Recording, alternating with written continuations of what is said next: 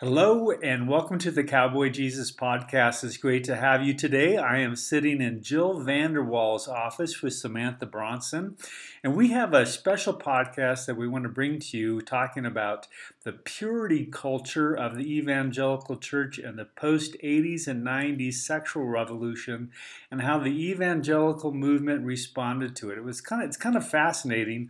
I was a youth minister in the late 70s and 80s. Trying to do youth ministry in the middle of the sexual revolution. Jill was a youth minister while she was in the middle of the purity culture, and then Samantha was a part of a youth group in the purity culture. So we want to talk about the different aspects of the purity culture and the impact that it had on teenagers and their sexuality, and then kind of how we at Columbine United Church are responding to the sexual purity culture and how we teach sexuality to our kids. So what is the purity culture? There's a great article that Samantha found for us, and I'm just going to read from the article. It is written by Joe Carter on July 24th, 2019. This is what he says about the purity culture. Purity culture is the term often used for the evangelical movement that attempts to promote a biblical view of purity by discouraging dating and promoting virginity before marriage, often through the use of tools such as purity pledges, symbols such as purity rings, and events such as purity balls. Purity pledges are vows taken by teenagers and young adults to abstain from sex before marriage. A prime example is the original pledge from True Love Waits, which reads, here's the pledge, believing that true love waits, I make a commitment to God, myself, my family, those I date, and my future mate to be sexually pure until the day I enter marriage. Purity rings are sometimes worn as outward symbols by those who have made a purity pledge. The rings were popularized by the Christian ministry, the Silver Ring Thing, which promoted abstinence primarily through music events. A decade ago, the rings were worn by several young actors and pop stars, including Miley Cyrus, Demi Lovato, Selena Gomez, and the Jonas Brothers. Purity balls, or father-daughter purity balls, are formal dance events attended by fathers and their daughters that promote virginity until marriage for teenage girls. I wonder where the boys were in the middle of all this. Mm-hmm. At the balls, the fathers would often sign a pledge that they would be the example of purity and model integrity for their daughter.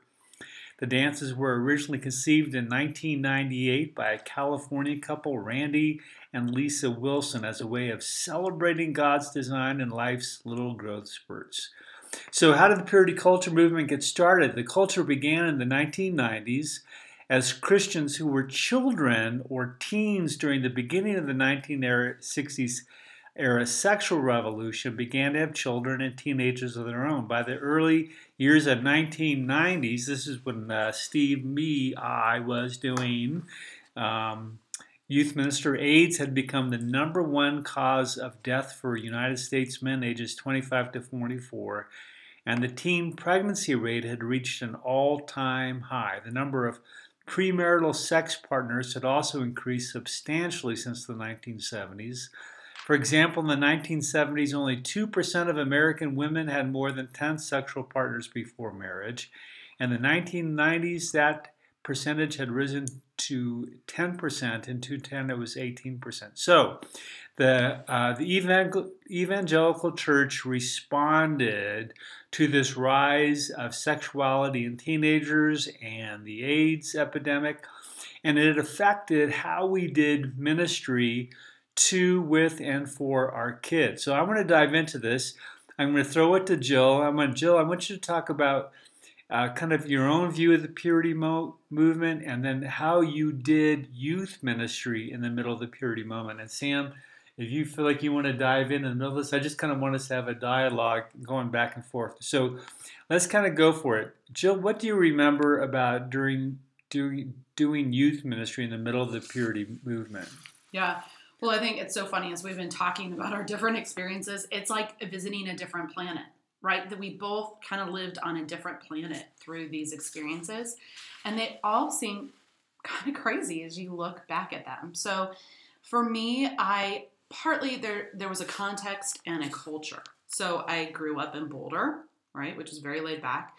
I started as a youth pastor right after I had been in college at University of Washington, which there was sex everywhere. I was the ethics and morality person who had to talk to girls if they had sex with more than two boys in the same fraternity, right, in like the same month. So that's what I came out of, like a very sexually liberal place. But I moved to Colorado Springs. So let's talk about that culture. And I was a youth pastor at a huge church there. Colorado Springs culture is so much shaped by Focus on the Family. And this agenda and perspective was embedded with Focus on the Family. James Dobson created tons of materials on sexual appropriateness, what to talk about to your kids with. And that was Josh Harris was kind of a Focus on the Family person. I Kissed Dating Goodbye. Oh, that was that book that was published. And then he, 20 years later, like just recently came out and said he got a divorce. He felt like that whole idea led to sexual repression and some just not healthy things. And said, I kissed dating goodbye, something like that. But it didn't work, right? It didn't play out well over time. Also, John Eldridge was doing a lot of writing on, what was it? Sacred Heart, Sacred Male. Yeah, that's right. So hyper male, female, right? And so part of this sexuality stuff then had its root in very polarizing gender roles, right? This is what a man has to be, the man of God. This is what a woman has to be. You kind of hiccuped on that women purity pledge, right? That really women need to be virgins, more so even than maybe guys.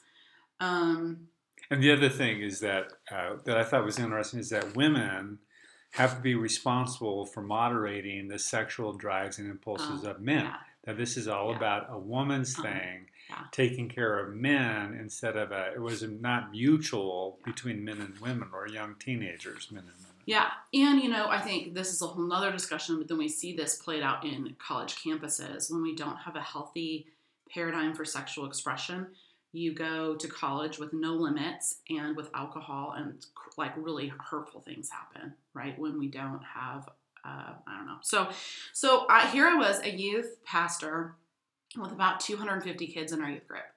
Every year we were supposed to do a sexuality section. We also took all sixth graders on a sex retreat, talking about sexuality, healthy sexuality. And the parents really expected the church to do that. They weren't going to do that. We're not going to talk about this stuff. Here's my funny joke. In one of the boy groups, the youth group, the junior high leader, one of the kids said, "What is oral sex?" And another boy said, "Oh, I can answer that." And the leader goes, "Oh, yeah, go ahead and answer." And he said, "It's when you're on the phone and you talk dirty." And the leader was like, "Well, not exactly." So we had this whole thing about it, but it was more like programmatic, right? There was what did we say it was? Wait, what was the purity rally thing called? I just remember it. True Love Waits. True Love Waits. Thank you. And we packed all these kids onto a bus and went up to the World Arena or the whatever. And, it's like a rock concert and there's speakers and they're telling you very impassioned things about why you wait, why your sexuality is a treasure that is for one person only. And I don't know. I mean, I think the arguments were trying to be positive, right? In general. I mean, they're trying for a positive message. I think that's an important thing to know. So then, but the way it works out was hard, and I think, so for me, what I learned over time is I think the best people to be talking about sex is within a family and a culture and values.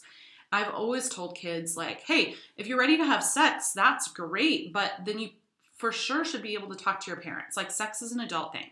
So if you feel like you can't talk to your parents about having sex for birth control or whatever, you're probably not mature enough to have sex if you can't talk about it. But that's a good point. There was a lot of weird things that came out of that, right? A lot of pressure, a lot of hiding, So then sexuality and our identities, and then we're not even talking about LGBTQIA, right? Just really, what do you call them, binary sexual identities. Even in that, it becomes like a one track, one thing, and then there's lots of hiding. Because anybody that's not in this little box is what is judged as off or unpure, and then there's all the shame that goes with that. Did you do the purity rings and the purity covenants and all that type of thing? I think there was like a sheet. Okay, so this is so long ago. I mean, this is 20 years for me. This was 2001, 2, 3. Well, 20 years. I look back at it as like a weird dream. Like, I'm like, that was weird. You know, like how you just remembered a dream last week. Like, I can kind of remember being in this thing with lights and bubbles and singing and maybe some sort of a purity pledge. I don't remember anything else. Like it's just really foggy to me. I can fill in those gaps for you. Okay, Samantha, go for it. So lean into the microphone. She's going to pull the microphone over her face. All right, now go for it, Sam. Talk to us about what it meant to be a teenager living in a youth group where there was the purity pledge going on. Yeah, so I was in youth group from 2007 to 2013, and so like height of purity culture, right? Or like maybe the tail end. Yeah. I grew up in the South in Texas, and so there it's still thriving. It's alive and well. They're still doing it? I don't know that they're doing True Love Waits like concert things anymore. That's the most bizarre thing. A True Love Waits concert? Okay, I'll tell you about it. So I like a rally. It was a rally. So I Let's remember, be virgins. Woo! Mom, Dad, don't listen to this podcast. So I was in either 8th or 9th grade. I don't totally remember. And we were told, like, hey, invite all your friends. We're going to go up to Lubbock, which was 2 hours north of us. And we're going to be a part of this rally. And it's going to be so fun. It's going to be so cool. Bring $20. And so we all get in the church van. And we drive up to Lubbock. And we're in this big arena. And it is a concert. It is, like, lights, sound, action, everything you can imagine to have this like fun big rally. The thing I remember the most about them talking about it was all of the STDs. Okay. So I the STDs. Yes, mm-hmm. Yes. Like who wants crabs, really? Right, right. The problem was I had never really heard of those crabs. STDs, anything. In health class or anything? Nothing. I had never heard of any of that because, I mean, we did abstinence-only sex education. In public school. In public school. Wow. So I had never, my eyes were like, what? What is happening? What is this? I don't even know what they're talking about. I remember them mentioning oral sex and being like, I don't understand how that works. This doesn't make any sense to me. Totally freaked out. I was like 14 maybe, and I had never heard of the majority of this stuff. And so the first time I'm hearing about it is in this huge space where other people seem to know a lot about. And it was very confusing and terrifying. Oh my gosh. So then they said, okay, now everybody, purity is the most important thing. You're going to get pay $20 to get a ring. And you're going to sign a purity pledge. And I signed that exact pledge that you read off from that article. And I had my purity ring, and I wore it just about every single day until it became not cool anymore. When the Jonas Brothers stopped wearing it. I stopped wearing it. Well, so when does it not become cool anymore? In high school. In high school? Then you're like really lame for doing it. Oh. So in high school were people becoming sexually active? Yeah. Yeah. In the evangelical churches, kids in the evangelical churches. Yes. So I remember and I'm not going to out you. Don't worry. I remember hearing other kids in my youth group talking about how they had sex with so-and-so, or they did it. Like sex was a bad word. We never said it. They did it, or they went all the way. And it was a super shameful thing. So as I'm... For them. And we judged them. They were ashamed? They were ashamed. And we judged. Like, oh my gosh, I can't believe that person did that. That's so horrible. But the onus was always on the woman, the female, in whatever relationship it was. So at this same time, you know, like the fun thing to do was to go to different youth groups with your friends. Maybe I was just super lame. I don't know. But that was the fun thing to do. And I had this special knack of any time I went and visited another youth group or like church program, they were talking about sex. So I have heard all of the metaphors from a present being opened and torn and ruined to, you know, if you have sex, then it's like pouring tea into a styrofoam cup instead of like a fancy tea glass. I don't know. It's ruined. It's trashy. Ruined. All these, like, chewed up gum, like... Chewed up gum? So if you had sex, it was like chewed up gum? Yeah, just super trashing personhood around sex. Yes. And so we were taught not to trust ourselves. Huh. And it was started with this sexual purity thing. You can't trust yourself. You're sinful. You're broken. You cannot trust anything you feel within yourself. And so that's why you have all these people who are leaving the church and then learning, oh, I can listen to myself. I can trust what my body is telling me. I can trust the feelings that I'm having. But it was truly like, I mean, it was crazy. And, like, we all signed the pledge, and, you know, you had to sign the pledge. And you were in junior high. I was either an 8th grader or a 9th grader. Oh, I don't remember. Yeah, what's your other option? I am not signing the pledge. I plan on having sex, folks. Right. Like, you had to. And then they were like, it's binding with God. It's binding with God? They were making junior high kids and freshmen in high school sign this pledge, and it was binding with God. And the ring was symbolic of what? That you were, like, married to Jesus? Yeah, totally. That you were married to Jesus and that you were a virgin.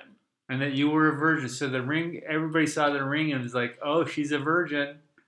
She's religious, yeah. You know, as you're saying this image of, like, original goodness versus original sin, and this is like our side note on theology, but what I love about Celtic theology is they believe in original goodness. A baby is born good and divine, and not a baby is born bad.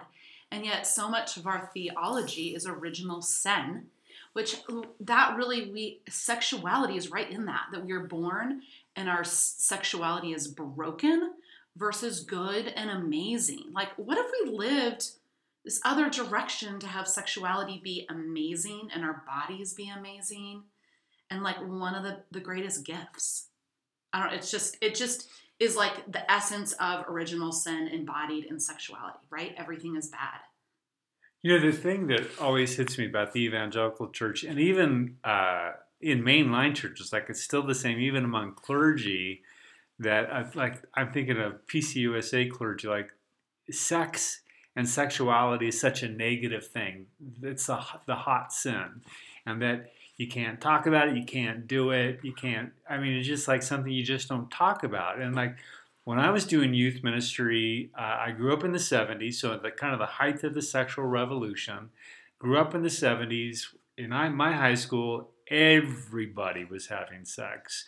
Junior high kids were having sex. It was just kind of a part of the culture of Southern California in the 70s. And I started doing youth ministry when I was 18 in Spokane, Washington, and then did youth ministry in San Francisco when I was going to seminary, and then did youth ministry here at Columbine when I first came out of here in the mid-early 80s.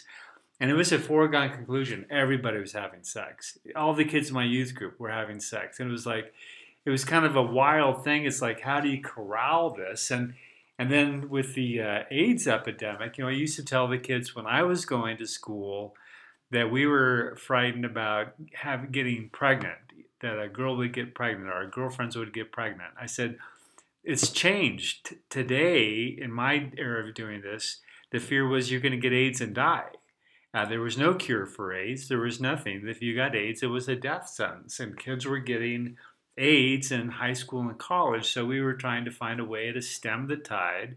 And I think the purity culture grew out of that, which I thought was so repressive I couldn't see straight. Instead, we were trying to take the approach of how do you teach sexuality is a good, healthy part. I also have a funny story about oral sex, that we were teaching sex at Columbine, and we were using the clinical terms that the schools were using, fellatio, cunnilingus, and the kids were like, they glazed over, and finally it was like I realized they had no ideas what these terms were. No. And so the school was talking about these things, and the kids were like, what? But they were too embarrassed to ask what it was. And so we started using the street language of the kids. I won't say it here on this podcast, but you know what the street language is. And the kids were like, oh, that's what you're talking about when you're talking about oral sex. Oh. And the schools had to start using street language to communicate to the kids about basic biology and sexuality. So, you know, yeah, because the others sound like SAT words. Yes, right. I mean, are you kidding me? So then here we are in the 2022. We have, on the one hand, evangelical churches that are still teaching the purity movement, right, Samantha? They're still doing it. It's alive and well and kicking, and I mean, just pull up evangelical TikTok and you hear all of these horrible things that people are saying about sex, sexuality, and gender roles. Statistically, I just am always a magnet of statistics. Our teenagers are having the least amount of sex they ever have. I don't know what that means, frequency, partners, whatever. But as a society, and actually it says adults are too, we're just not, like, we're becoming less sexually active. I don't know why. How boring. I know. Samantha just cringed when I said that. Boring. Samantha's hoping her parents don't listen to this podcast. Well, and I think part of it is when you talk about it, it becomes less taboo. Oh, absolutely. And so when you take away that taboo-ness of sex with teenagers, it's not such a crazy thing. And it's something that we want to encourage parents to talk about at home. And, you know, so many parents, I think, in my era, were just not equipped to talk about it with their kids at home. They didn't know where to start or what to do or anything. Right. Yeah. Well, it's finances. It's the things we hide, right? We don't want to talk about finances. We don't want to talk about sex. I don't know what those other taboo things are, but those things always tend to gain power. Mm-hmm. The more we ignore them, the more power we give them. It's not right. Fair. I mean, so another thing they didn't want to talk about, it kind of goes along with sex, but it's very different, is gender roles. Yeah. I mean, if a kid came out of the closet in any way, shape, or form, oh my God, they couldn't talk about it, and they were immediately rejected, repressed. Their sexuality, their identity of who they were as people was. I mean, they were sent to camps to have their sexuality conversion therapy. Oh God, that was just horrific. Okay, so what do we do with our kids today? How do we teach adults about healthy sexuality? You know, I don't think I've ever done a sexuality class for adults.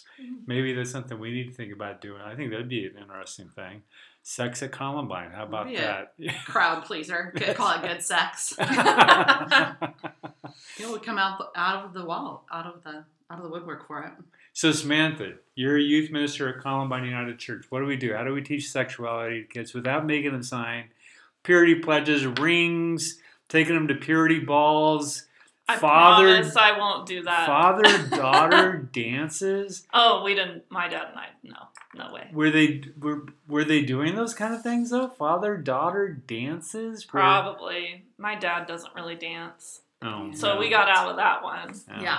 I think the biggest thing that I'm trying to empower my youth group kids is that their bodies are good and wonderful and can do amazing things. We've been focusing on health for this semester and what it is, what does it mean to have health? And what does it mean to do things that help your body, that help your mind, that help your soul. And so I don't know exactly what that conversation looks like, but I do know that it's not going to be shying away from talking about the hard things or talking about things that might make me feel uncomfortable because of the way I grew up. I think it's just about being open and honest and saying, like, if you feel adult enough to have sex, you are adult enough to talk about it with a trusted adult, mm-hmm. particularly a parent. Like, that's one of the things that you believe in, Jill, that they need to talk a little bit about that, as far as if you're going to have sex, you need to be able to talk with a family member or a parent. So for me as a parent, I mean, I always have kind of, I'm a youth That's worker. Right, because you have junior higher in your house. A middle schooler and a fifth grader. And so the funniest thing was during the pandemic, they leave sex ed for your last month of fifth grade. And then they like send you out, right? And so that was when they went online for the pandemic. So they send all the sex ed stuff home to the parents and are like, this isn't going to fit in this year, so please do what you want with it. Hilarious. That cracks me up. But so I've learned, right, as we go along, like, what does it mean? For me, it means having really casual conversations about our bodies at every age. I remember my son, when he was like 6, was like, how does that thing get to an egg, the sperm? And I found a YouTube video that's like to music and this little sperm swimming up, like it looks like a galaxy. And he's like, that's the coolest thing I've ever seen. And so like at 6, watch a YouTube video about sperm swimming. Great. Why not?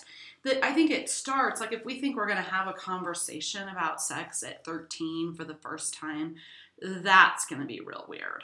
So it means raising children where we talk about finances, we talk about sexuality, we talk about their friends who are making gender decisions or their own wrestling with gender. We talk about that really openly. And sometimes to me, I'm like, oh, this feels awkward. But I just am like, overcome your own awkwardness, set a tone of openness, because also what we know is, where are kids learning about sexuality? Where are they learning about sex? Porn. Yeah. They're all learning about porn. Is that a great teacher? Seth Rogen, he just did a movie or a book. What did he do? He said, when I watched porn growing up, that looked really uncomfortable and scary. I was so afraid of sex because I couldn't do what the porn stars did. I was like, that is hilarious. But it's so true that if we have a whole culture of people that are learning, then that's another closeted, dark, hiding thing that has some really weird things. So how do we say, hey, we know you can see images, videos online. That is not going to be your best answer. So ask some adults. That's what we've tried to do. You know, Samantha, the other thing is that I want you to just kind of touch on is that we have a place, Columbine's a place where people of all different genders can participate. And we have LGBTQI kids that are part of the youth group. How do you approach sexuality with those kids? Yeah, I think a huge part of it is acknowledging their gender, their identity, and who they are. We have pronoun pins, and the kids can pick however many they want that week. What are pronouns, just for those who are like just coming to this game? She, they. Them. So they can pick, each one is a he or she or they. They pick however many pronouns fit their identity, and it's been interesting to see some of them change, a lot of them don't, but allowing them to explore that in a way that's just is what it is. And as far as the sex education goes, I'm heterosexual, and so I don't know all of the details about gay sex or lesbian sex. And so I think part of it is admitting when I don't know and referring to other sources mm-hmm. that do know. Mm-hmm. And just being open about it and not afraid to talk about it either. Right. You know, I think that'd be my message to all the adults who are listening to this podcast, is reflect upon your own sexuality and your own sexual history and what you were taught and when you were taught it and who taught it to you. And then just think about how that's being expressed in your own life right now. Because I really believe that I don't care how old you are, you're always a sexual person, even though you're might be very old and your sexuality hasn't been, expressed all that much, you're still a sexual person. It's that part of our identity as human beings. And as Jill said, it's an original blessing. It's part of God's gift to us that we need to celebrate. All right, we're at our time. Any closing statement? Jill, you have anything you want to say to close? She's shaking her head no. Remember, we're on a podcast. They can't shake her no. I mean, there are so many things. We could go for hours. But, hey, thanks for spending time with us today. This is so fun. Yeah. Thanks for visiting my random planet of 20 years ago with me for a minute. Sam, any closing thoughts? I think we're, as a society, in a much better place than when I was growing up. That we're open about it, that we can talk about it. My face still might go red, but I'm willing to go there. And I covered my face a few times because I was embarrassed about what we were talking about. But I think that's part of the growing and the learning is you ask the questions, you talk about it, you're open, and you celebrate it in whatever form your sexuality looks like. Very good. Hey, I just want to remind you that at Columbine United Church, we are back in our building. We are worshiping together. We are reestablishing our community. And we want you to participate. Come to church. We are very safe. We are practicing safe sex. Wait a minute. We are practicing safe. What was I trying to say? Safe masks. Safe social distancing. That's the word I was looking for. So wear your mask, come to church, participate in the community. If you can't, come to church, watch us online. You can go at 8:30 and 10:30. You can watch us online on our Facebook page, on our YouTube channel. You can also, in the middle of the week, pick up the service on our website. So a lot of different ways, but reconnect with Columbine United Church. And this is the Cowboy Jesus podcast. Thank you for listening and have a great day. Share this podcast with other people who you think would benefit from it. Take care. We'll see you. Bye.